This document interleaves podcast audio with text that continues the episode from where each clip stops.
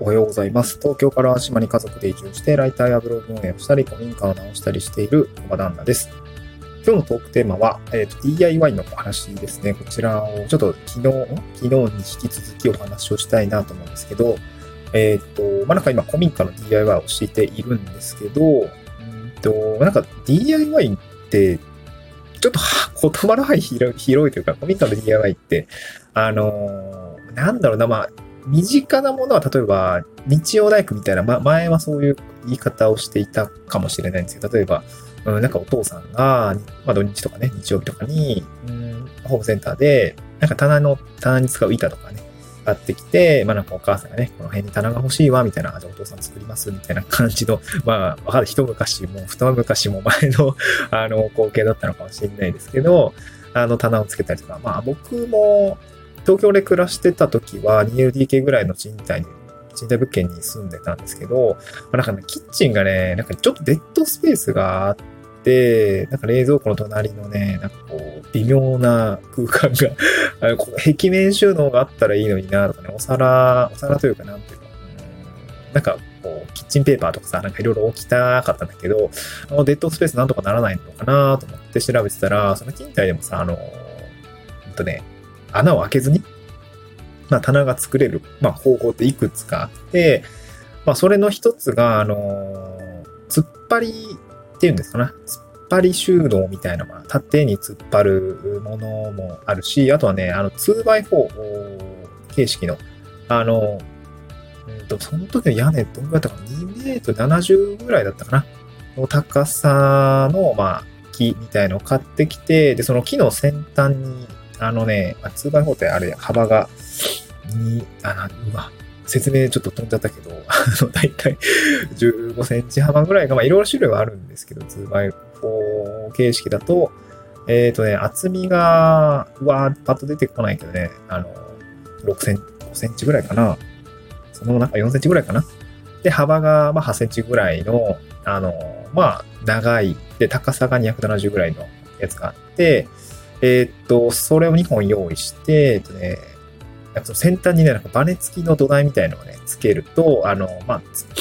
まあ、木なんだけど、突っ張れるんですね。先端のバネで突っ張れるんですね。で、それの間に、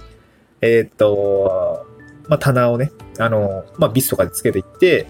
あの、造作することができるみたいなのがあるんですね。まあ、それで、あの、棚を作っていたんですよ。まあ、そういう木を買ってきて、えー、造作するみたいなことって、あの、まあ、都内でもね、えー、ディーアイワイ で、まあ、それで、ね、壁を作って、その壁、まあ、コンパネですね、あの、貼って、もう好きなように壁面収納を作っていくっていうやり方もあるんですけど、で、今回古民家の ディーアイワイ していると、まあ、あの、例えば、今はね、土間ですね、土間の ディーアイワイ をしたりとか、壁を作ったりとかしているんですけど、まあ、それに使う資材ですよね。これってどこから買えるのみたいな、あどこまで、どこまで買えるのみたいなのが僕はちょっと疑問だったんですよ。どこうやってなんかね、材木屋さんから取り寄せなくちゃいけないとか、例えばセメントとかかな、なんかそういうのも、なんか業者さんから取り寄せるんじゃないのって僕が都内の時思ってたんですけど、実はね、結構僕もこっちに来てからいろいろこう、ホームセンターを見るようになったんですけど、なんかね、ほとんど買えますね。ほとんど買えます。あの、僕は淡路島に住んでるんですけど、あの、淡路島コメリとかね、港南とか、なんかいろいろホームセンターはあるんですけど、まあ、都内にいた時は、なんだっけ、名前忘れちゃったな、もう。忘れちゃったね。えー、っと、忘れちゃったんで、もう振り返らないんですけど、まあ今は、えー、港南が多いかな。で、港南はね、なんかね、業者さん用の、港南プロみたいなのがあるんですけど、あとは普通に僕たちも買えるんですけど、そこにあるとね、もうほぼね、あの、建築資材とかめちゃくちゃ売ってますね。えー、土台ですね、が、塚みたいなのが売っていたりとか、あと今回はね、土間コンクリートを今月中に多分打つんですけど、あのー、まあ、土間コンクリートって何やなんて、あの、土間のコンクリートを、そのままだね、コンクリートを使う資材があるんですけど、まあ、それどうやって作ってるのかなっていうと、やっぱその砂利と、えっとね、ワイヤーメッシュっていう、まあ、鉄のね、枠、なんかメッシュ素材、メッシュ素材とかメッシュ状のこう、格子みたいな、あのがいるんですけど、そういうものと、あとセメントとかね、コンクリートみたいな、まあ、土間コンクリートってなんかセメントと、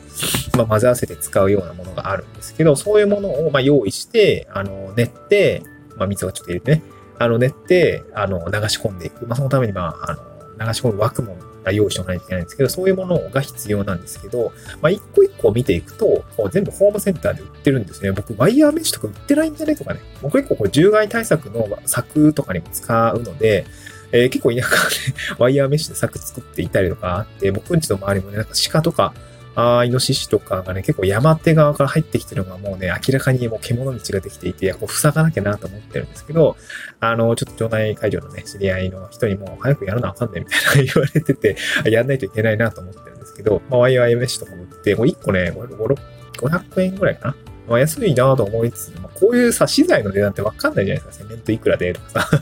わかんないんですけど、まあ、ホームセンターってやっぱなんか自分がね、えー、知識をアップデートしていくと、すごくやっぱ楽しくなります。あ、これってここに売ってんだとかね、ここの、これってこんな値段で買えるのとかね、意外と安いじゃんとかね、そう、コンパネとか。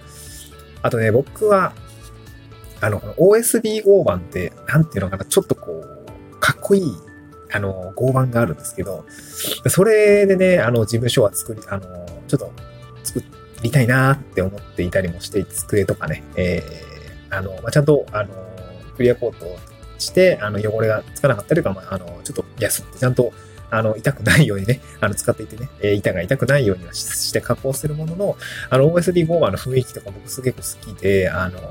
まあ、あの、まあ、調べたらわかるんですけど、オーエスディー 合板って。あの、あの雰囲気が好きで、なんかかっこいいなと思っていて、なんかああいう事務所にできたらいいなと思ってるんですけど、あの、はい、書斎と言ってもいいかもしれませんね。うん、自分の仕事部屋みたいなのが欲しいなと思っていて、今、まあ、こそこそ作ってるんですけど、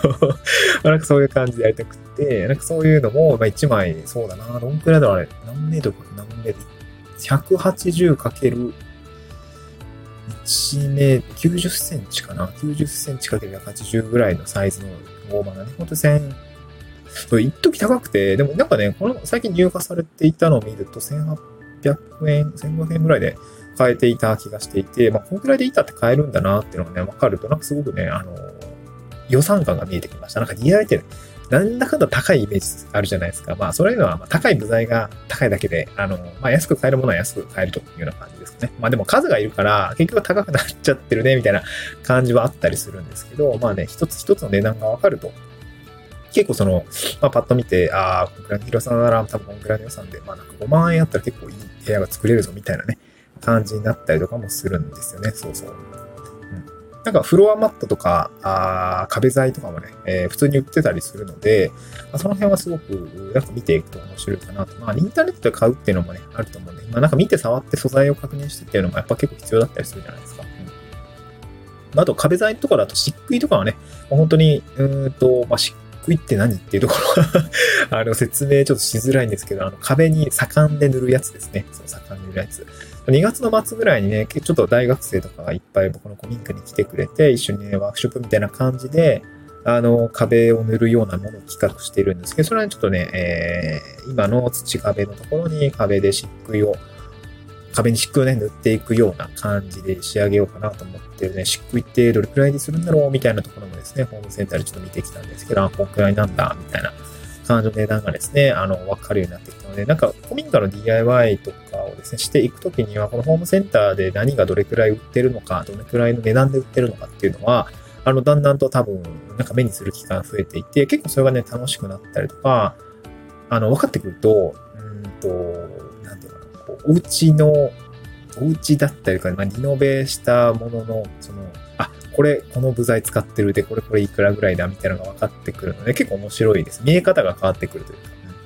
うん、照明とかもね、えー、普通に売ってるし、意外と安く仕上げられたりとかもしますね。まあ一応電気工事士の資格があそこにはいるので、あのー、まあ部材の値段だけ分けてもダメなんですけど、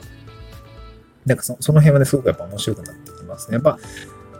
そうですね。自分でこう ディーアイワイ するようになって、なんかできることが広がっていくと、やっぱ見え方も変わってくるので、まあこういうね、経験価値みたいのは、やっぱりどんどんどんどん今年も習得していきたいなと思いましたね。まあ仕事を通じてもいろいろな価値って経験できているので、すごく面白いなと思うんですけど、これ ディーアイワイ の話もですね、あの、ちょっとね、どんどんやっていきたいなと思いましたね。自分で何でも作れるようになりたいなっていう今日この頃でございます。はい、えー、今日も一日頑張っていきましょう。また次回の収録でお会いしましょう。バイバーイ。